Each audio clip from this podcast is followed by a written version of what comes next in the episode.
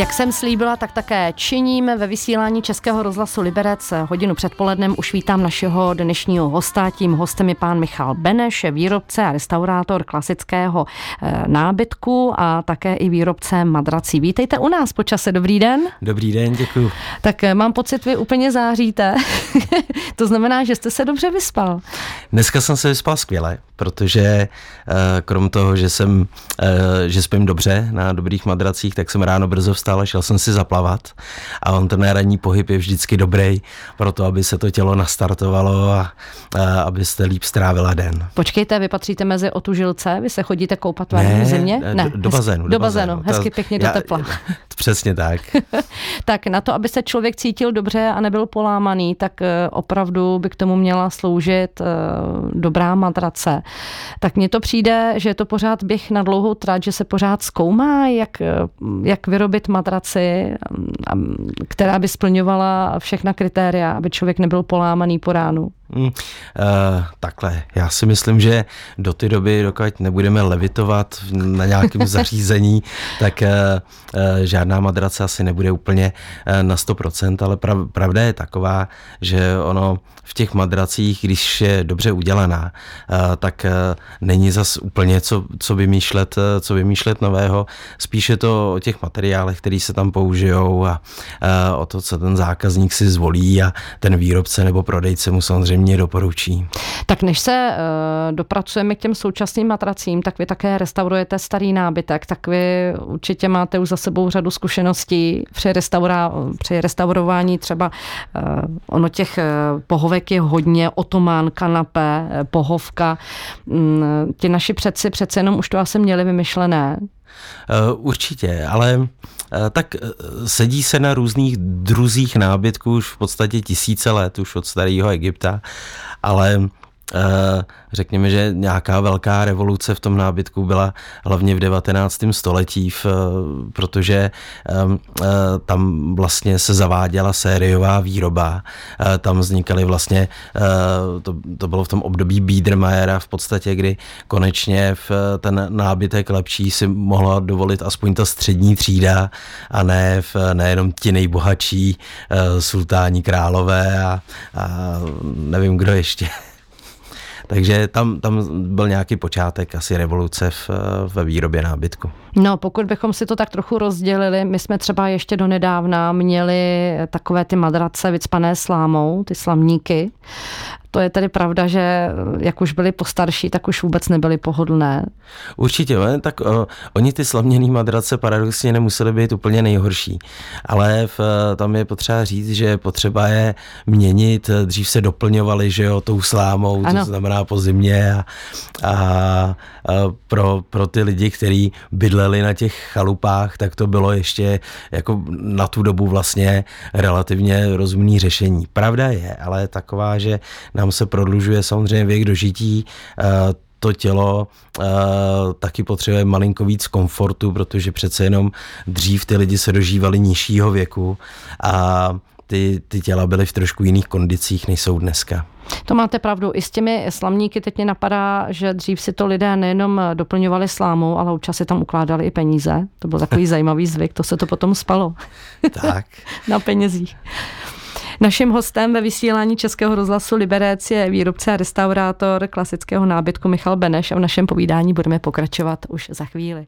Hostem hodinu předpolednem ve vysílání Českého rozhlasu Liberec je výrobce restaurátor klasického nábytku a také výrobce eh, samozřejmě matrací.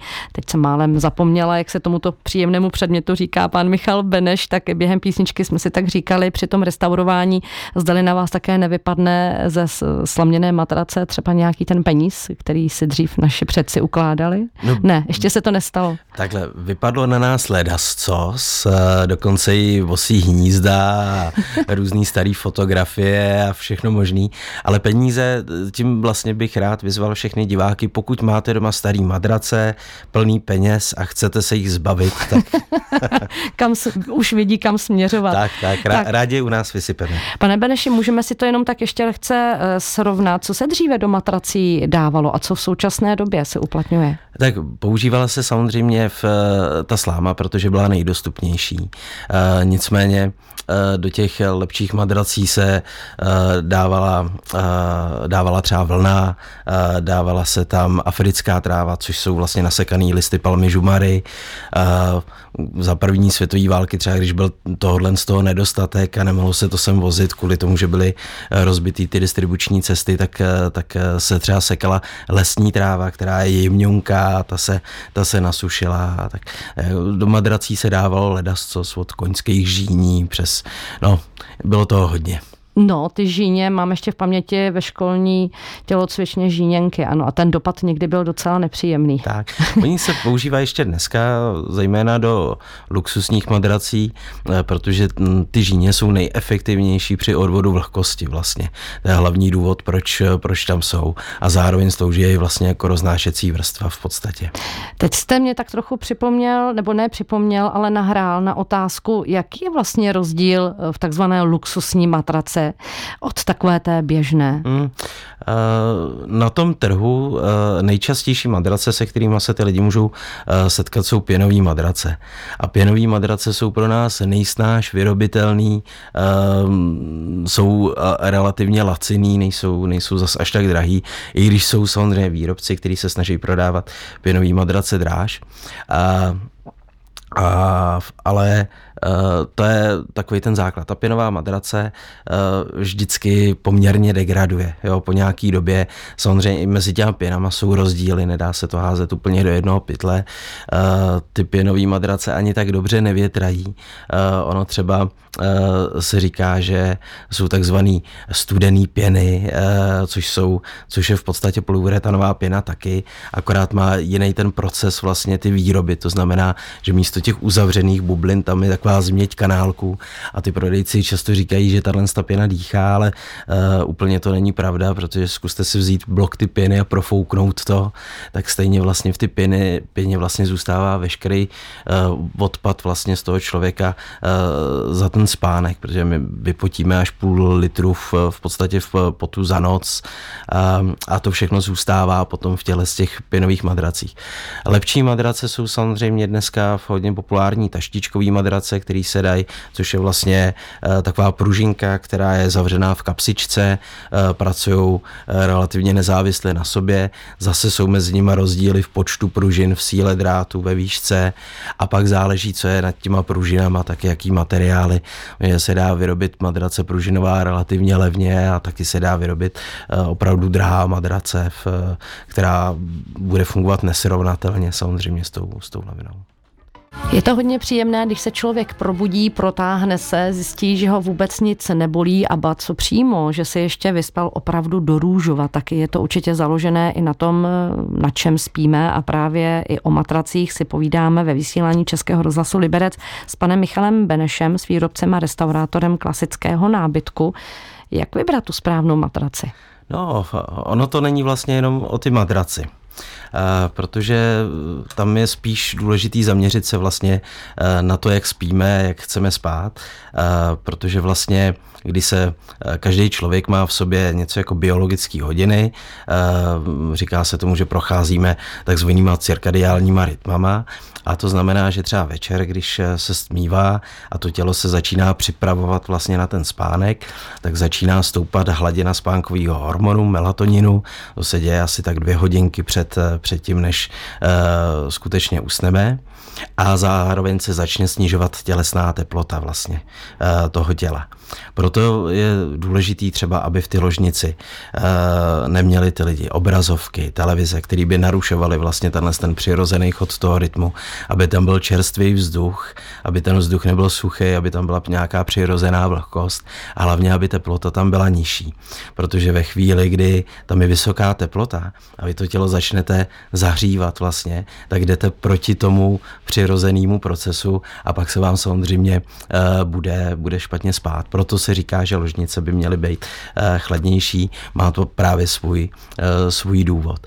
A tohle to všechno musí fungovat dohromady, to znamená, madrace by měla správně odvětrávat, abyste se na ní nepotili, ale s tím souvisí i jaký prostěradlo na to, abyste měli správný pyžamo, aby eh, to pyžamo bylo z nějakých prodyšných materiálů a ne ze syntetiky, eh, abyste měli samozřejmě správný povlečení, protože všechny eh, ty věci, které vlastně používáte, tak hrajou dohromady a takhle si můžete vylepšit ten spánek. No jsou to opravdu takové spojené nádoby.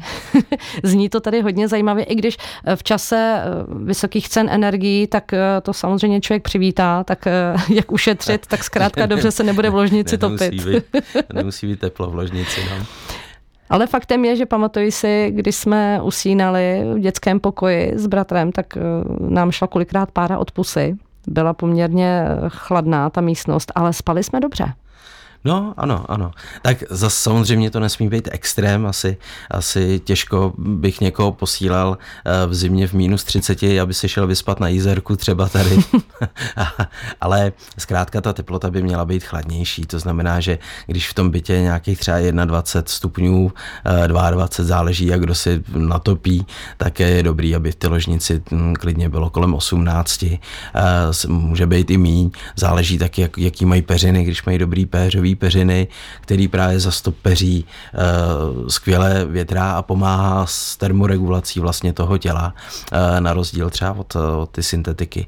Tak uh, to všechno má na to vliv samozřejmě. Tak ta dutá vlákna zas pro alergiky je to dobré východisko? Záleží, uh, ano, je, to tak. Ono záleží samozřejmě, jak který výrobek je na tom trhu, ta, ten průřez a škála uh, těch peřin a povlečení je ob, obrovská. Samozřejmě záleží záleží na ceně, je dobrý se poradit ideálně eh, s nějakým prodejcem, který tomu trošičku rozumí eh, a který doporučí ideálně, v, co, co by si ty lidi měli koupit. To byl Miraj ve vysílání Českého rozhlasu Liberec, tak během eh, této hezké písničky jsme si s panem Benešem, restaurátorem eh, a výrobcem klasického nábytku a matrací povídali i o zdravém spánku, protože, pane Michale, vy se věnujete nejenom výrobě matrací, ale také ehm, spánku a tomu všemu, co s ním souvisí, ale to se necháme asi na jindy. My bychom se teď mohli opravdu už zaměřit, možná někdo z našich posluchačů má v plánu si konečně koupit nějakou kvalitní matraci. Na co by měl při tom eh, nebo při tom schánění myslet? Mm-hmm. Uh, takhle. Uh, na tom trhu je obrovský průřez samozřejmě výrobku, nabízejí se madrace všech barev, všech možných velikostí, uh, ale u té madrace vždycky jsou uh, několik základních parametrů. Uh, každá madrace by právě měla ideálně odvětrávat. Já si myslím, že v, pro tohle to jsou nejlepší právě ty taštičkové madrace, ale musí být dobře udělaný, musí tam být kvalitní roznášecí vrstvy, protože už jsem se setkal s tím, eh, že třeba eh, v marketech za honbou za co nejnižší cenu eh, nadspou do ty madrace pružinky, na ty dají co nejlevnější pěnu, v podstatě tam nedají skoro žádnou roznášecí vrstvu a nebo jenom nějakou slabou textíly a takhle to prodají těm zákazníkům a samozřejmě ty pružinky se pak vytlačejí a ta madrace třeba za půl roku, za rok znehodnocená. Jo. Takže zaměřil bych se spíš na to, nešel bych úplně po tom nejlevnějším, co ten trh nabízí. Snažil bych se dohledávat ideálně eh, výrobce anebo prodejce, v, eh, který, který eh, tomu trošku rozumí a který se opravdu zaobírají zdravým spaním aby byli schopní těm lidem trošku, trošku poradit, aby ten člověk měl, dostal madraci, která dobře větrá, byly tam kvalitní materiály, které nebudou rychle degradovat protože každá ta madrace má vlastně dvě životnosti.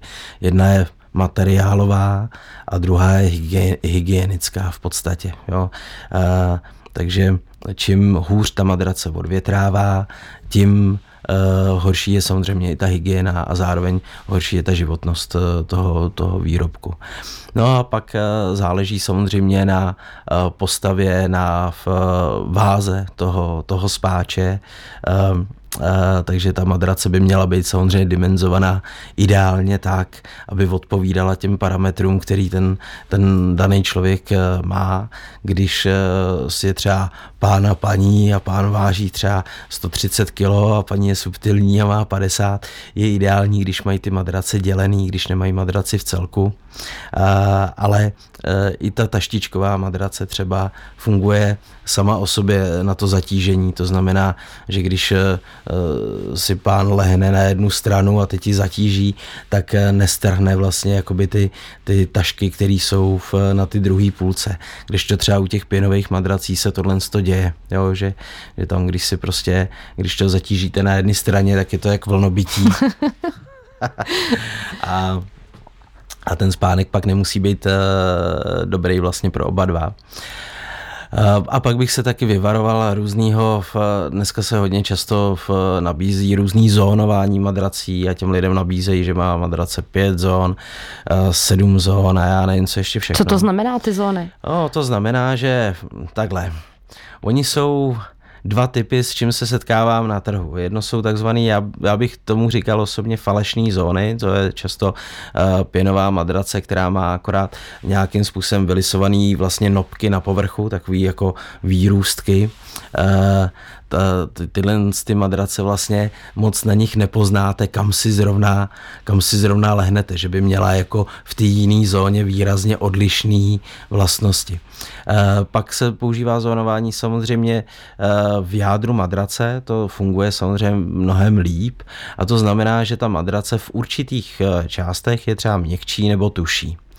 Jenže problém tohohle z toho zónování je ten, že každý má tu postavu trošku jinou, každý si lehne na tu madraci malinko jinak, nějak se na ní pohybuje samozřejmě v, eh, v ty noci a vlastně nikdo nezaručí, že si lehnete správně do těch zón, abyste se dobře vyspali. Takže proto je dobrý zvolit takovou madraci, která eh, možná sice nemá žádný zóny, takže ty lidi ne, ma, můžou mít pocit, že si toho nekupují tolik, ale ten výsledný efekt může být samozřejmě lepší, protože je důležité, aby ta madrace fun- pracovala všude stejně, nejenom na nějakém místě. Jo. O madracích by se dalo tak. mluvit dlouhé hodiny, ale Přesně nedá se tak. nic dělat. Čas nám vypršel, ale i tak mám radost, že jste se na nás udělal ten váš čas. Eh, hostem ve vysílání Českého rozhlasu Liberec byl pán Michal Beneš, výrobce a restaurátor eh, klasického nábytku a matrací. Ať se vám dobře daří, buďte zdrav a budeme se opět těšit. Děkuji. Naslyšenou.